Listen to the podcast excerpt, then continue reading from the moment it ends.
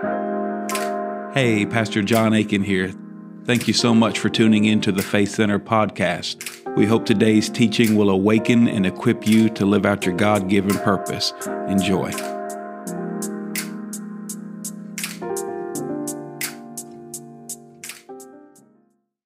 Um, so grab your sermon notes. I wanted to talk to you tonight about just continuing just a little bit about the testing of faith and hit some specific things. And I I was praying this afternoon about it and and thought I was going to go a different direction, but I ended up landing in this direction. So we're going to talk about that. So if you don't have sermon notes, make sure you grab those and we're going to pray and get into this and see kind of what happens. The last few Sunday mornings we've been talking about faith and and there's a whole lot I could keep talking about faith forever. That's why we pastor that's why I pastor Faith Center. But I want to share some things about when our faith is tested. Does anybody ever had your faith tested? Is anybody currently having your faith tested? Okay. All right, so let's pray. Father, in Jesus' name, we come to you and we know you're the author and finisher of our faith. And we thank you, Lord, that in the in between time, you help us pass the test. And so we come tonight ready to learn, ready, ready to grow, and ready to walk in victory. In Jesus' name, amen. All right, so a couple things I just want you to know. Um, there's a, a, few phrases, two phrases that you could say it a couple different ways, but I summarized summarize them into two phrases that Jesus used many times. So see if you can finish it. Oh, you of little faith. So sometimes he said, Where is your faith? Like, you don't even have it. You left it at the house. And sometimes he's like, Why you why do you have no faith? There's different ways he phrases that, but he, Jesus, now think about this, think about it from this perspective. Jesus is the author, Hebrews chapter 12 says Jesus is the author and finisher of our faith. Remember, uh, I don't know what Sunday it was, I talked about how Jesus was praying for Peter that his faith wouldn't fail.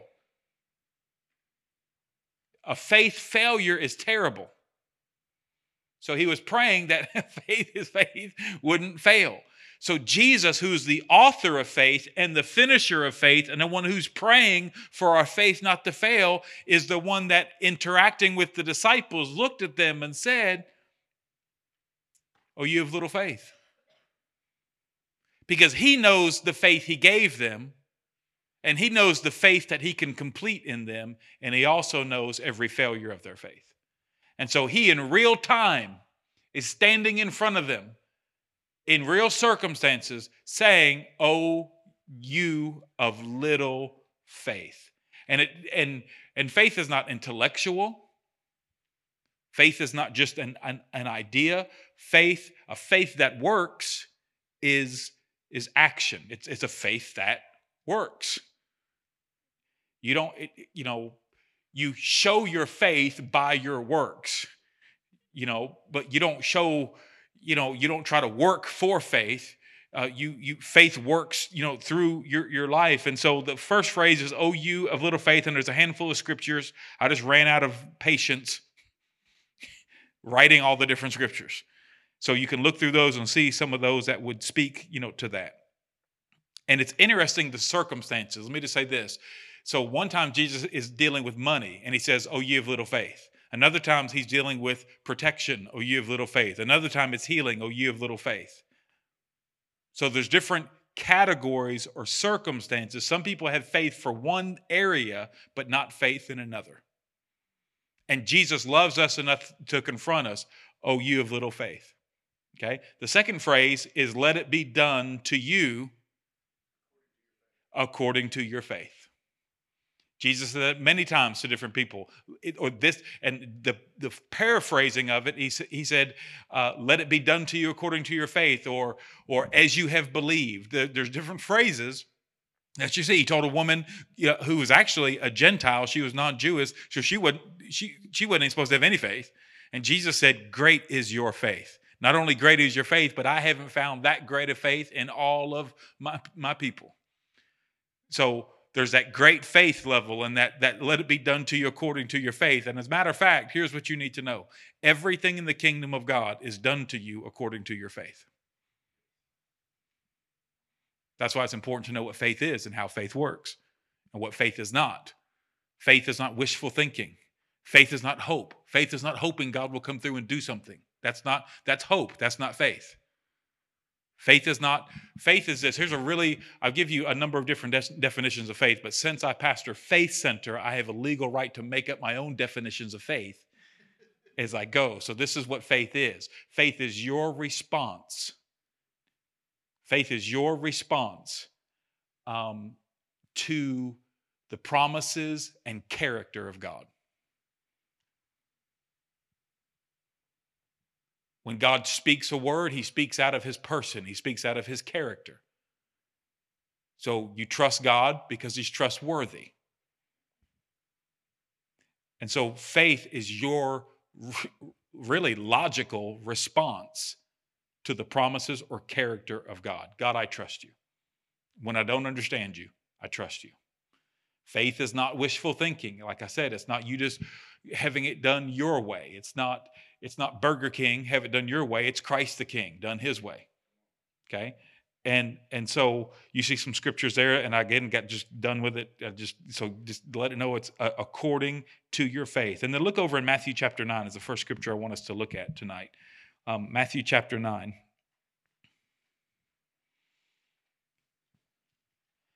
And this whole story is really cool, but I want to just pull out a point. Um, Matthew chapter 9, and just looking at verse 1 and 2. So he got into a boat, crossed over, and came to his own city. Then behold, they brought to him a paralytic lying on a bed. So a, a person who's not able to walk lying on a bed. When Jesus saw their faith, he said to the paralytic, Son, be of good cheer, your sins are forgiven you. Okay, now in other versions, you see a, a, a time where the, the, the, roof was open and the man was laid down, you know, brought down, and Jesus said, Sons, you're forgiven. But here's the point I want you to get Jesus saw their faith. Did you realize faith is something you can see? Faith is something you, when somebody is operating in faith, you can see it. That means your, your unsaved coworkers can see your faith. They may not know what it is. They might not know what, how to define it. They may call it, they may call it other things, um, but your family can see your faith. Other people can see your faith. And here's the cool thing about it Jesus can see your faith. How do I know that? Because he saw when they didn't have faith, you of little faith. And then he saw where the woman had great faith. Great is your faith. And Jesus saw their, their faith. And notice it was their faith. You know, faith can be contagious. It's not just your faith, it was their faith. And so you want to walk with people who are walking by faith. If you walk with people who are walking by fear, what are you probably going to walk in? If you are walking with people who are walking in the flesh, what are you going to walk in? If you walk with people who are walking in faith, what are you probably going to learn to walk in? All right? I think there's a lesson in that. So notice Jesus saw their faith. And that's what he's looking for. Don't I don't have this written on here because there's just I, I, you know, uh, been a real busy day doing all kinds of stuff. And, um, but in Luke 18, it says, when the Son of Man comes, will he find faith on earth? Will he find faith? So, the author and finisher of faith, and the one who's praying for our faith, is looking for faith, and everything in our life is connected or, or let it be done according to your faith. And that's how you have to know how faith operates. And I don't have time to talk about all that, but you got to know what faith is and how faith operates. You got to learn how to do that. And a great place to do that is the uh, theoretically at Faith Center. Um, so Hebrews chapter 11, verse 6, turn over to that. We're going to flip it a couple Bible pages, Bible verses. Hebrews 11 is, is a chapter all about faith. Matter of fact, if you've never just sat down and read through Hebrews 11, it's a it's a very powerful read.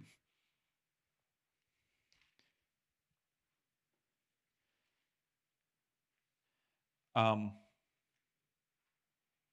so, since we're we're looking at Hebrews 11, go up a little bit to Hebrews 10.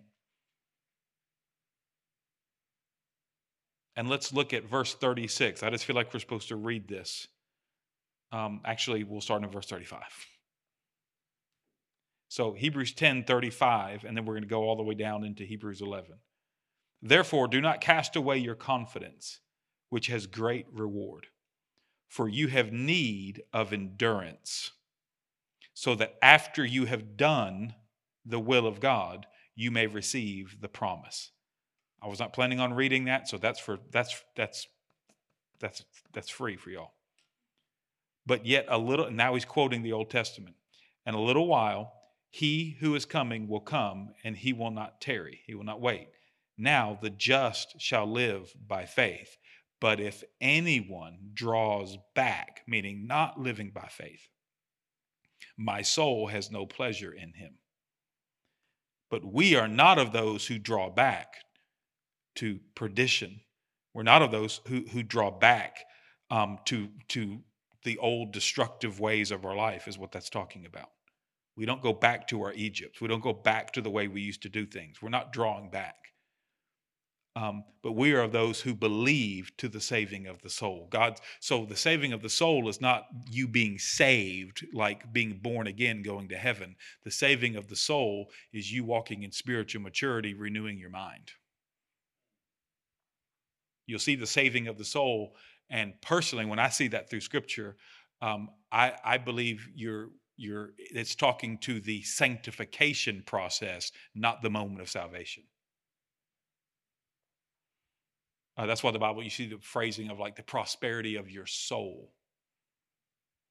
Um, so, with that in mind, you look at Hebrews 11. Now, faith is the substance of things hoped for, the evidence of things not seen. For by it, it being faith, for by it the elders obtained a good testimony. By faith, we understand that the worlds were framed by the word of God, so that the things which are seen were made out of things which are, um, so that the things which are seen were not made of things which are visible. So it's the invisible brought about the visible. Verse 4 By faith, Abel offered a more excellent sacrifice than Cain, uh, um, through which he obtained the witness uh, that he was righteous, God testifying his gifts. Um, and through through it he being dead or, or though it still being dead he speaks by faith enoch was taken away so that he did not see death but was found because god had taken him uh, for be, before he was taken he had this testimony that he pleased god so here's the point verse 6 but without faith it is impossible not improbable impossible to please him. For he who comes to God must believe that he is, and that he is a rewarder of those who diligently seek him. Not seek his promises, not seek, God's not a slot machine, he's not your genie. Here's what I want from God. Here's what I want from God. Here's what I want from God. It's not seeking things, it's seeking Him. And as you seek Him, and you're in relationship with him, what he has is yours. And you walk in this faith relationship. So without faith, it's impossible to please God. You can please other people without faith. You can please some pastors without faith. You can please some churches without faith, but you can't please God without faith. Can't do it. So, with that in mind, I want to tie back to what I said on Sunday with the scripture in James, and I have it on your notes. You don't even have to turn in your Bible there, trying to make it easy for you. James 1 2 through 4, amplified version says, Consider it nothing but poor, pure, nothing but joy, my brothers and sisters, whenever you fall into various trials. Remember, we talked about the difference, and this may have been two weeks ago, I think, but trials and the testing of your faith. So, various trials is, is just trials. But be assured that the testing of your faith, which is a whole other Greek word, through experience produces endurance. Remember, it said you need endurance? leading to spiritual maturity and inner peace. And let endurance have its perfect result and, and do a thorough work so that you may be perfect, complete, developed in your faith. And does anybody know the remaining phrase? Lacking no thing, lacking nothing.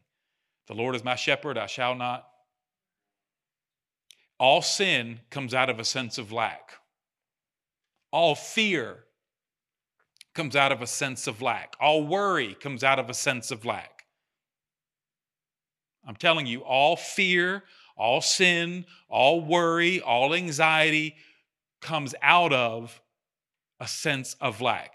You don't believe God's enough. You don't believe Christ in you is enough. It becomes a sense of lack. And so you got to deal you got to deal with the perceived lack in your life. So like when you sin or when you worry or when you're anxious, a good question to ask if you really want to change the way you think, a good question to ask is why does this make me worry? Why does this offend me? Why does this scare me? Why does this tempt me? Remember the word wait? W A I T, wait. You know, I, for some people, I use that to say, to have them stop and say, Why am I talking? For another, you could say, Why am I triggered? You can say, Who am I trusting? Sometimes I just play with words and see how many things I can make up out of it. Who am I? So, um, for real, you can, in a circumstance, hey, wait, stop, wait. Who am I trusting? Why am I triggered? Why am I tempted? Why am I troubled? Why does this trouble me? Why am I so troubled? You stop, you wait, and you ask yourself these questions because why why why does why am i triggered by this why am i tempted by this what's the thing that's happening that's making because this is really not that big i'm just making it big really this is really not that bad i'm just making it so what inside of me what lenses and what filters what beliefs are making this thing bigger than it really is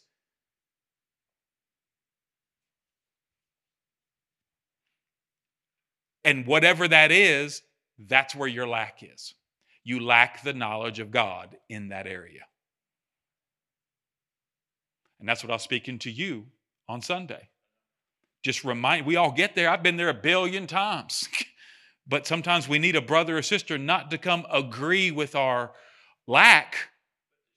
Yeah, but to say, listen, remember who you are, remember who He is, remember He's at work, and don't be distracted. We can all be distracted very easily in this world we're so the sin that so easily entangles us and so we need to be reminded of like wait a minute I, i'm going to keep following his orders i'm going to keep doing what he said and so with that in mind to to remove the lack and keep building and keep building who god is in me the knowledge of god trusting god keep building that in my life because if that if that keeps building i will never be defeated so on the back side, here's what I want to look. When our faith is tested, when our faith is tested, when you look at our faith being tested, um, here's what I, I want you to kind of look at. So when our faith is tested in times of, and the first one is difficulties. There's times of difficulties. We've all been through times of difficulties. And that's just trying to say it without cussing. times of difficulties. You can say a whole lot of painful, what just times of difficulties. And in those times, whether it's a trial from the enemy or a testing that comes from God, um, difficulties are happening. And in those times, our faith is being tested. So the enemy tries our faith through trials to sabotage it. God tests our faith to bring us to a promotion. And so through times of difficulty, what is your response? Remember, faith is your response to the promises. Faith is your response to the promises and to the character of God. I've taught this a number of times. Faith is your willingness to see things from God's perspective. So when you're facing difficulties, does your focus go to your lack? Does your focus turn and default to the worst? Or do you, do you forget who God is? Do you forget who you are? Or do you remember who God is? Do you remember what God has said? Or do you start questioning everything? What is it that makes you fumble? What is it that causes you to lose your focus? And so, in difficulties, they can, and I've taught this, there's in this, we live in a fallen, sinful world. So in our fallen, sinful world, there's just there's just difficulties. You get a flat tire, it's not because God hates you. It's because there's we live in a fallen world and tires go flat. It's a natural world. Natural things happen. You don't have to over spiritualize them. If God wants you to get something out of something, He'll show you something, but don't see something in everything. Don't see something in everything. I find it really interesting. People who never read their Bible sometimes oversee things in everything instead of just reading their Bibles and, and growing in relationship with God. So our world is natural and it will have natural difficulties. There's people. Does anybody know any sinful people? So and and and you at times have been in that walking in in your flesh and walking in in being just silly or being selfish or being prideful whatever there's that human nature which is a sinful nature. Now once we're born again we no longer have that human nature. We have the lingering remnants of it in our flesh but our spirit man outranks that person outranks that reality. So um so what you can realize is why do difficulties happen? We live in a fallen world. Why do difficulties happen? Because not everybody's righteous. And people, even righteous people, do dumb stuff. And God gets blamed for what other people do. And then we have an enemy who's supernatural and makes attacks. And he does it through he does it but through people. He's he's he's a coward and he hides through people and he does it through people's lives. And he always is in a costume. Rarely does he just come out and reveal himself. And he's a deceiver. That's what he is a deceiver. And so, why do difficulties happen? Because we live in a fallen world, because there's fallen people, and because there's an enemy who's coming to attack. Um, but here's the thing you need to know is when you when you pass through a difficulty and you overcome and you stand the test, you pass the test.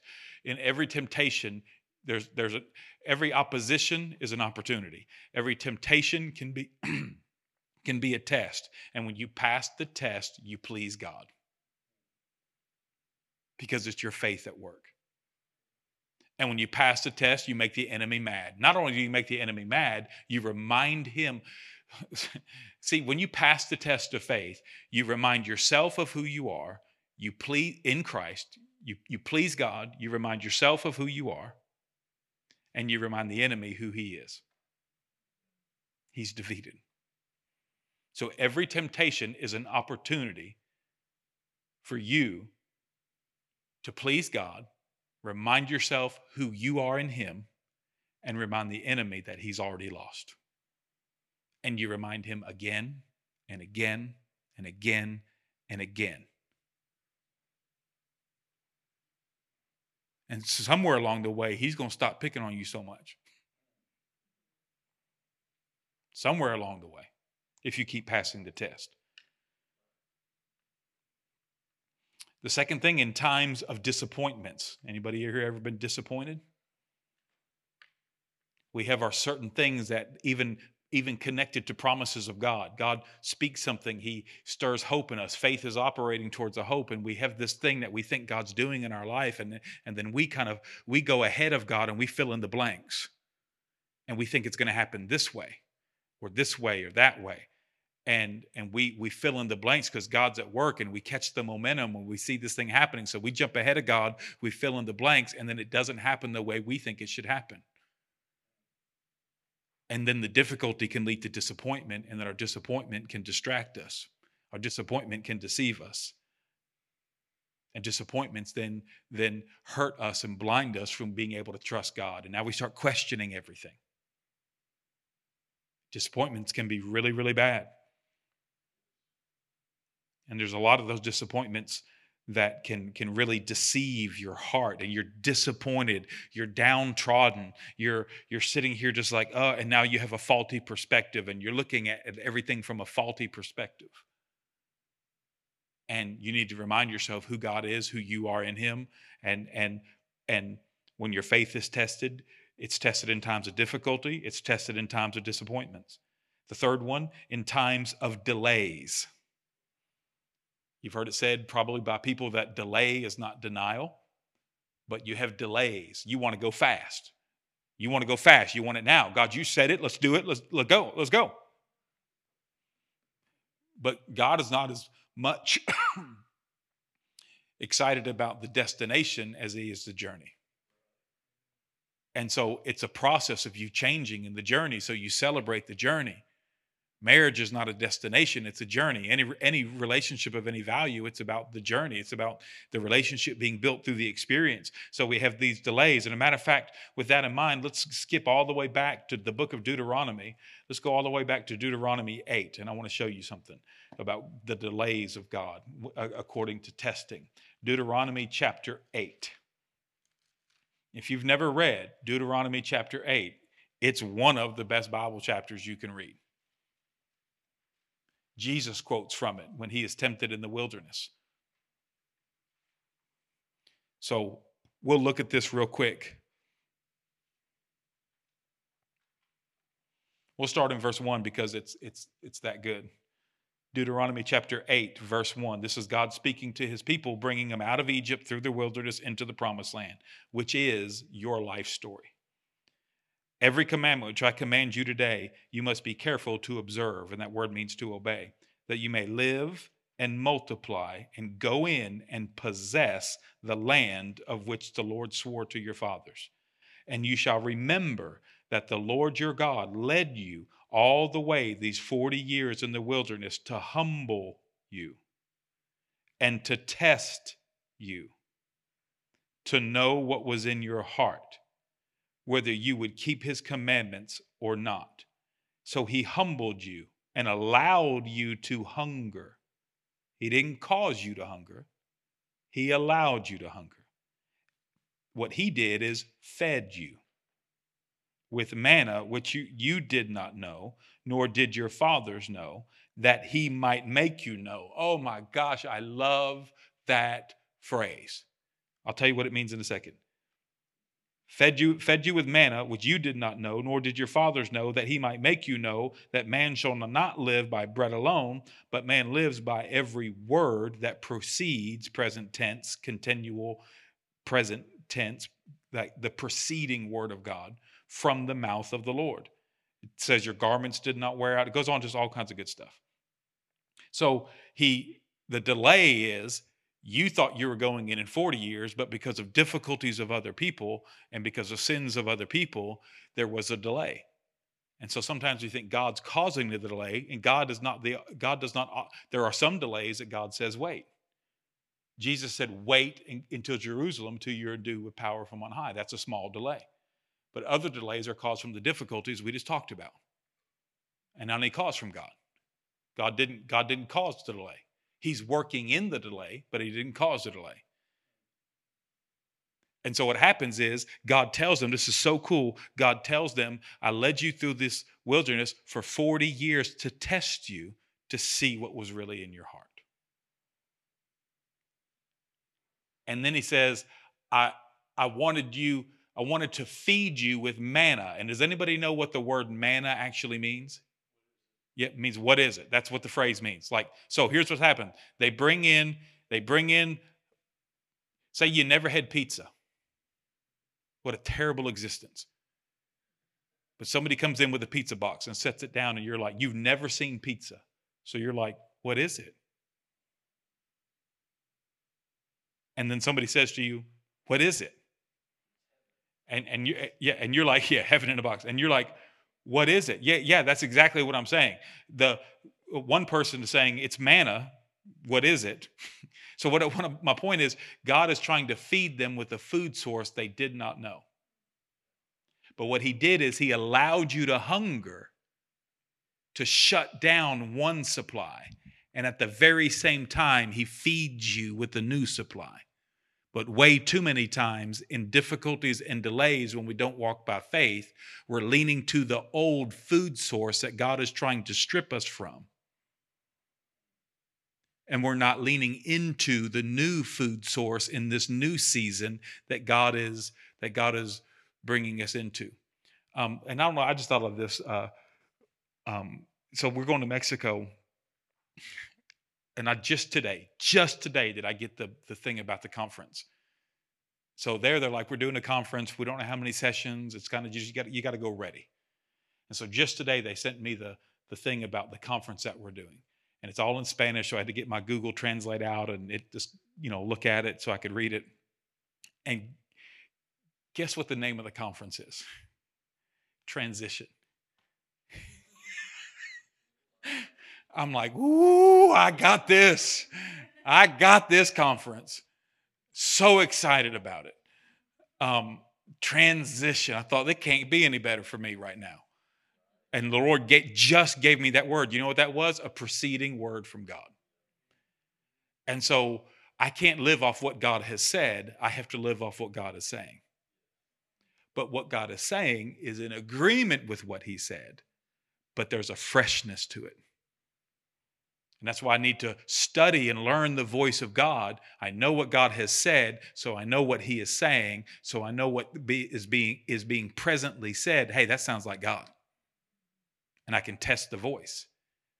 And so that's what He's doing here. So it seems like a time of delay is really going to work out for good. But if you focus on the delay, you focus on the disappointment, you focus on the difficulties, you're going to miss what God is doing because sometimes he will he will sometimes like relationships and these things they will be stripped from you but god is bringing you a new fresh oil a new fresh bread a new manna. And you may and this is watch this. He's bringing them a food supply for a season. They're not going to eat manna forever. He's bringing them a food supply that will last the next 40 years. And there's a whole lot more i can say about that but a food supply for the next 40 years, but they didn't know what it was. And so they're panicking, freaking. God, all they see is what God is taking, what it feels like God is taking away from them. But God is not taking away anything from them, He's giving them something new. But they don't see that. And so what He's saying is that, that phrase again that I said I loved, what, what He's saying is, I fed you with manna, which means what is it? It's a food source I don't know of yet, which you did not know, nor did your fathers know, so I might make you know. So God wants to do something so powerful in your generation, in your life, if you will if you will live by faith, even in difficulties and disappointments and all that, God wants you to walk by faith so that there's a freshness in what he's saying in your life so God can do something in you that your fathers didn't know about, that you don't know about, so that you can begin to know about and your children can know about the new thing that God is doing that's really not new, it's just new to you. It's old to him. And guys, that's the that's the that's the um, difficulty with tradition. We should honor traditions, but the traditions of men make the word of God of no effect because they stay in only what our fathers know. And they don't search the new thing. But at the very same time, you have to be careful because you'll search a new thing and get distracted into a wrong thing because you're leaving the tested and proven thing. So you got to be careful to balance the new wine with the old wine. The new the new revelation which is not really new. If there's nothing really new, it's new to you. If it's ever really new, it's a lie from the enemy. It's not new, it's just new to you. It's fresh. So it's not new, it's fresh. It's actually been hidden all along and true of scripture all along, just people have been misinterpreting it the whole time. Okay? So hopefully that makes sense. I, I love this section. I love looking at this. So let me just tell you this what can you do while you're in a delay? Is you lean into the new food source and you praise God and, and, and, and check your heart. Do you want to go forward? See, in delays, you get pulled. Do you want to go backwards or do you want to go forward? Do you want to go back to what you knew or into what God is showing you? And there's certain types of people who you know, tend to get pulled one of the two directions. So you want to worship God or you want to go forward in times of delay. Um, the next one is in times of deafness. And, and look in Psalms 46:10. I, um, I called somebody today and shared this scripture with them. I didn't know I was going to be teaching on it um, until after I shared the scripture with them. Uh, but Psalms 46:10. This is times of deafness where it's hard for you to hear. You feel like it's you feel like God's not speaking. It's hard for you to hear. Times of deafness. So here's what has to happen. Verse 10. Be still and know that I am God. I will be exalted among the nations and I will be exalted in the earth. Just I just love this scripture. Be still, just stop. Be still and know. See, see, this is the knowledge of God. This is connected to the knowledge of God. Be still and just know I am God. Huge. And then you don't have to look at this, but write this address down 1 Kings 19, verse 10. 1 Kings 19, verse 10. And many of you will know the story. Elijah's in this situation. I don't want to get into it because I'll end up starting to preach a whole nother sermon. But what ends up happening, he's not hearing God very clearly.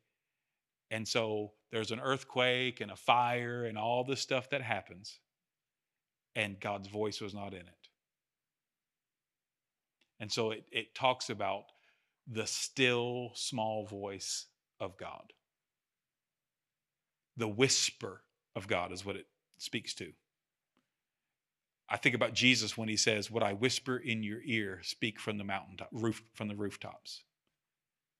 So sometimes we want God to be loud and to thunder and just wah. But that's why you need to draw close so you can hear what he's saying. I believe he whispers sometimes just to draw us closer. I really do. Um, and so when there's a deafness, you need to lean in. You need to be still, know that He is God, and you need to seek the still, small voice of God. The other thing that needs to happen, and this happened to me many years ago, I was um, going through a real difficult trial, and this is the first time for me, uh, and this was a long time ago. I don't want to say what the trial was, but I was going through this trial, and I'm telling you, I'd open my Bible and nothing would happen. You know how I say the words leap, off the page? I, that has been ever since I've been walking with God, that's been a reality for me. I've been able to open the Bible and just stuff jumps out. It's part of my gifting, part of my calling, but it just jumps out. So when I open the Bible and it looks like it and it feels like it doesn't work, like it's not loaded, that's scary to me. That's that's like what's what that shakes me. It's like what's happening. This is normally really easy. I don't like reading. I didn't like reading in school or anything like that, but the Word of God taught me how to read through the Word of God. Like, really, it was an incredible thing.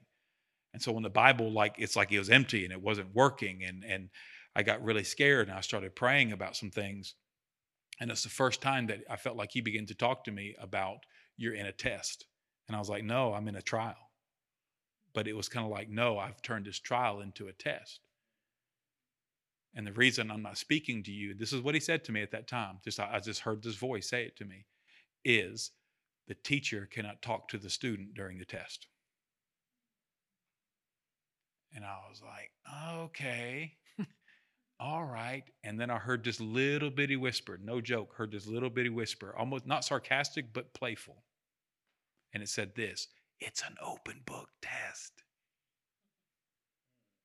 So when there is a deafness, you go back to the last thing God has said.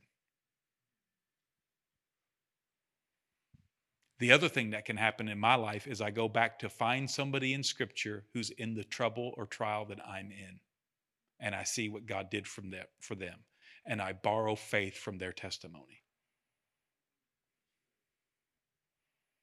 Or I find somebody who's been through this trial in flesh and blood who has the victory of Jesus and I go borrow their testimony.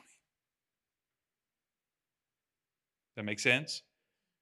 I don't focus on the deafness. I don't focus on I'm not hearing clearly. I don't focus because you could have deafness because there's sin in your life. If you have if you have sin that you're you're choosing to do and you know it's willful sin in your life, that can cause you to be deaf and it's not God's doing, it's your doing.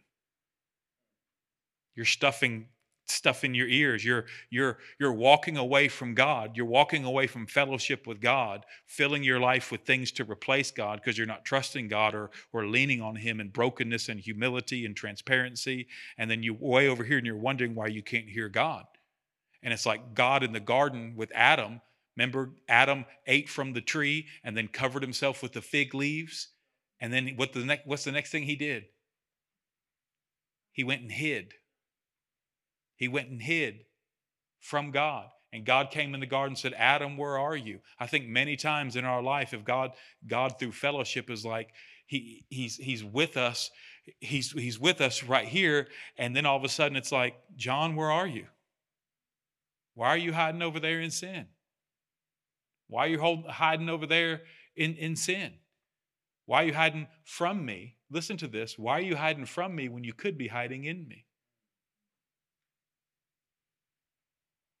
You're seeking to, to find health, peace, victory, love in something that's going to destroy you when I'm right here and you can be closer to me. So, times of deafness, you have to check is there, is there stuff that you have put into your life to come between you and God? And is there stuff where you have gone away from God in your heart and in your focus and in your mind? And if you have, don't beat yourself up. Just come back to God. So that's what you can do with, with deafness. And how do you know you're far from God? You can't hear the still small voice.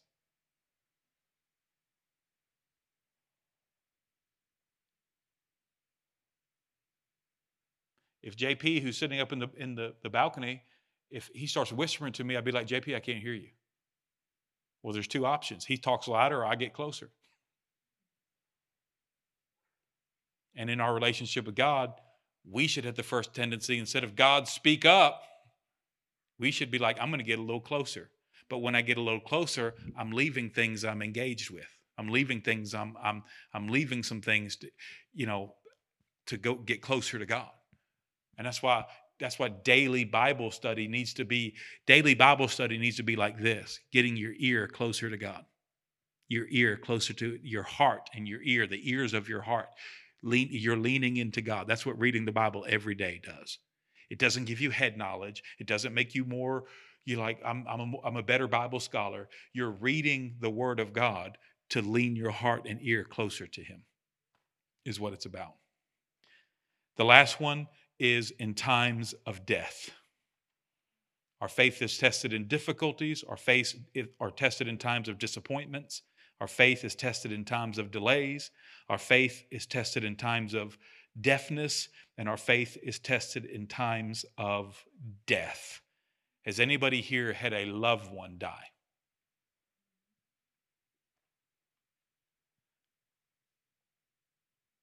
If they're a loved one, then that time was really difficult for you. And in times of death, the human heart is shaken.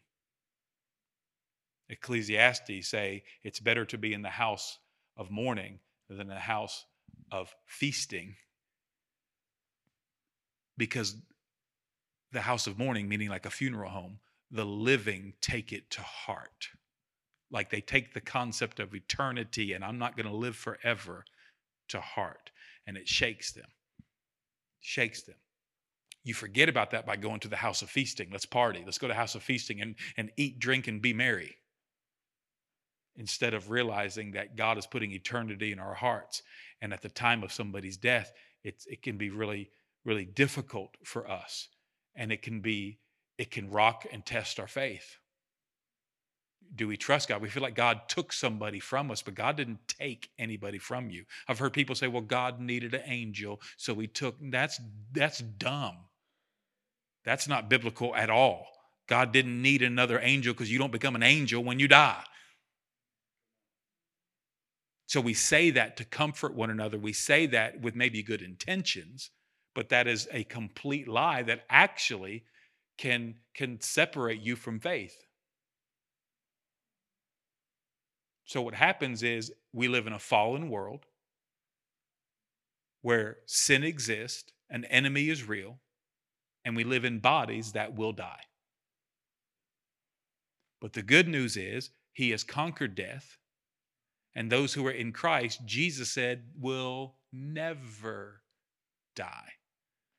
So death is temporary, it's not permanent. That's a word I got to focus on because I want to say permanent men or something like that. I just say slow, but I said it right. You know, that's why, guys, check this out. Check this out.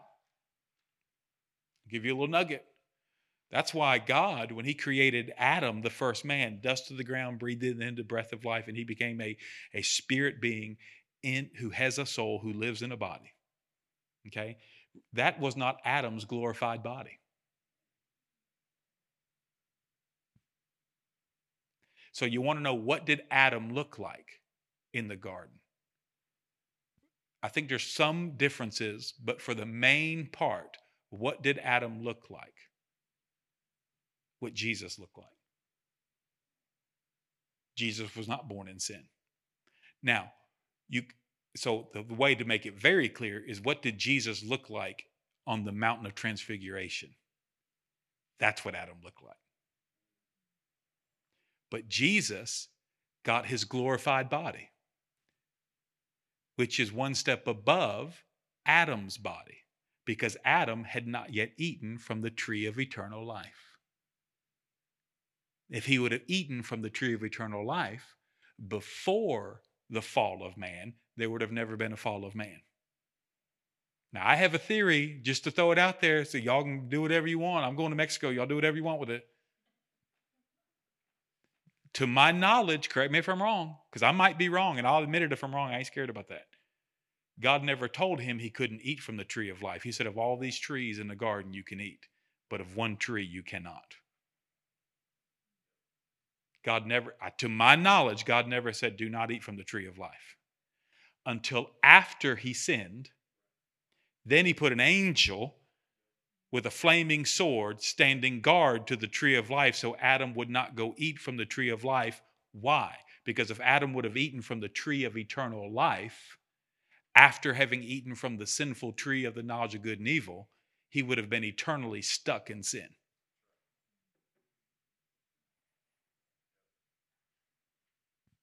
Okay, I have no idea why I just went there and shared that. Oh, death. Because when he ate from the tree of the knowledge of good and evil, having not eaten from the tree of life, he was a spiritual man in a natural body. And then when sin entered, the spirit man died and the natural body was contaminated.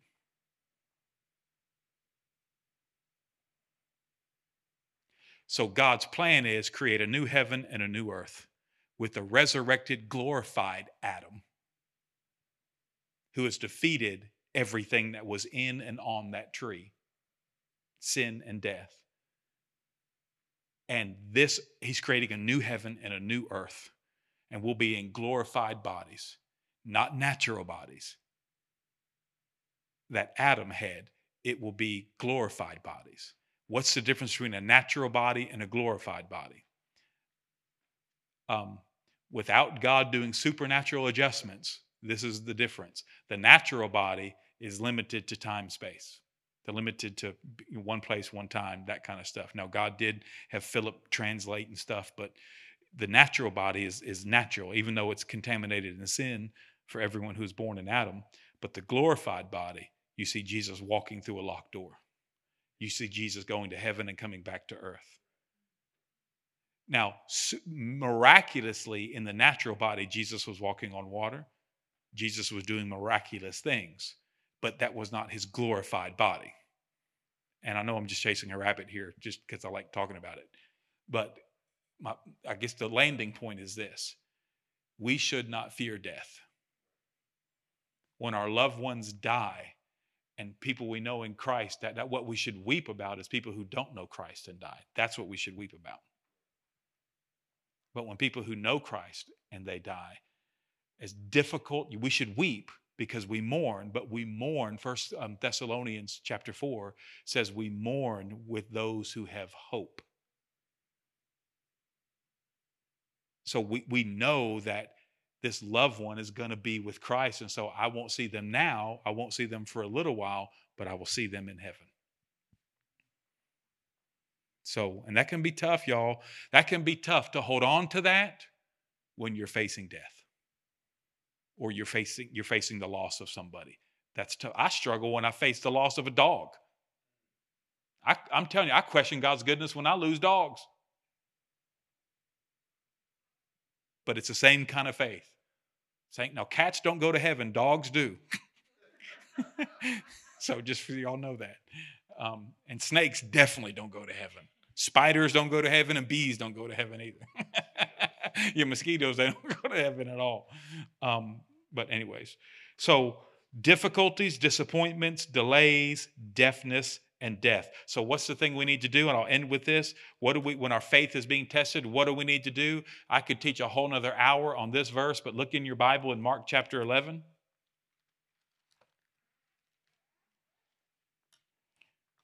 And I might have put Matthew 22 on your notes. Um, I skip over to, I want you, I'd rather you go to Mark chapter 11.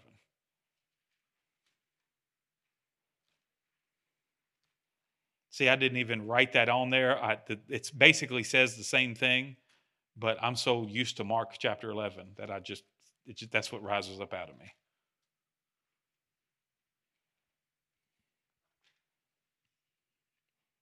So in um,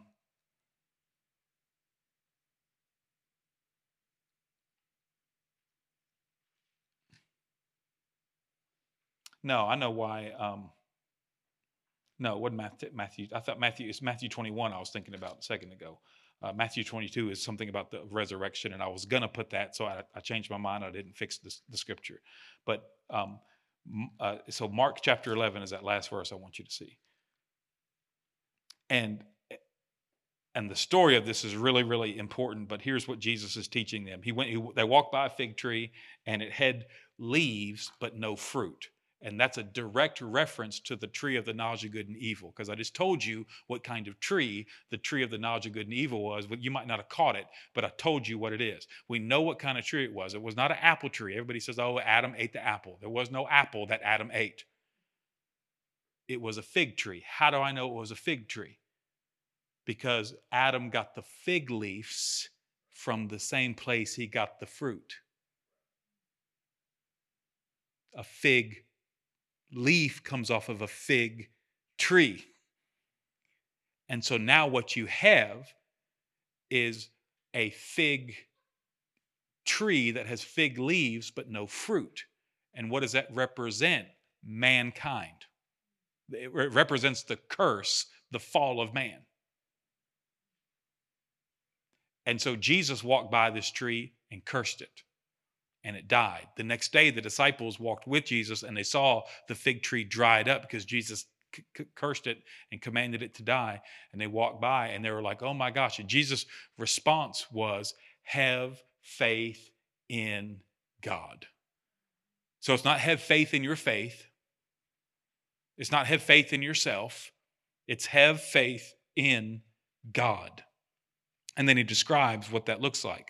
For assuredly I say to you, whoever says to this mountain, now this mountain can represent anything in this world, be removed and be, be cast into the sea, and does not doubt in his heart, but believes that those things he says will be done, he will have whatever he says. Therefore, I say to you, whatever things you ask when you pray, believe that you receive them and you shall have them. So that's not wishful thinking. That's not you saying, okay, so I just got to name it, claim it. No, it's it's whatever whatever God says is what you say. Jesus is the author and finisher of your faith. So when your faith is being tested through all these different things, what do you do? You have faith in God. Okay, so how do I have faith in God? I believe and therefore I speak. So what does that mean? What does that mean? That I believe what he has promised, I believe what he has said, and so I will say what he has said. Faith is not you just jumping up and saying whatever you want to say, and it will happen for you. Faith is you saying what God said with the heart in which God said it.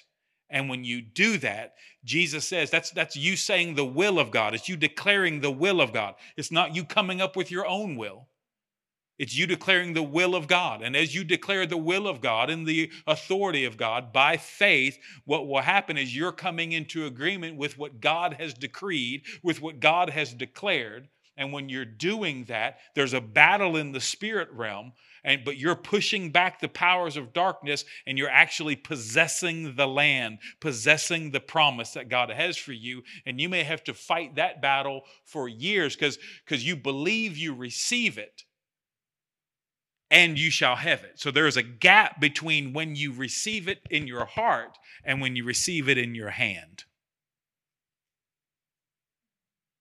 There's a gap between that. And that's why you need endurance.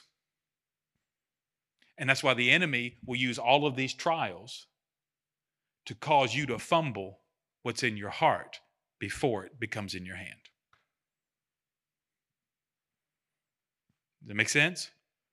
Because the evidence that this world, our flesh, and the enemy present to us, it's so real. It's very convincing. It's very convincing. Very convincing. But if I'm going to pass the test of faith, I'm going to believe what I what I'm going to believe what he said. I'm going to be in relationship with him so I can clearly hear his voice because I don't want to misunderstand what he's saying. So I want to clearly hear him so that I so I humble myself and I humble humble humble humble myself lean in not my will be done your will be done. And from that kind of humble surrendered submitted heart when he speaks and it's agreement with his word then I can stand up on that thing and say all right I have humbled myself, and now I'm standing on the word of God, and I'm going to say what God says. And here's what will happen the direct opposite thing will show up in your life. The direct opposite thing to what God has promised you will show up in your life. And that should be evidence, like right on time. I'm in my testing of faith. So, what do I do? Keep trusting God, keep saying what He says. Have faith in God. Speak to the mountain. And, and say, Be removed. You're not keeping me from my promised land. Now, your mountain is not people, your mountain is the spirit behind people.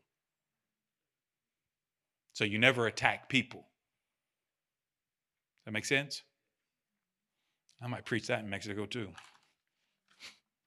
So, Father, in Jesus' name, I thank you for your word. I thank you that you stir us up, God. You stir us up. Help us as we prayerfully go over these, these things that, that are trials and tribulations in our life that become testings of faith. When we are tested, help us to have faith in you. Help us to remember what you have said so no lack will be in us. Lead us and strengthen us so that we can believe and therefore speak so that we can say to this mountain, Be removed, so that we are not removed, but it is removed. And we just thank you for it in Jesus' name. Amen. Thanks again for listening to the Faith Center podcast. To connect with us, go to faithcenter.tv and fill out our connection card. We pray blessings over you and your family. We'll see you next time.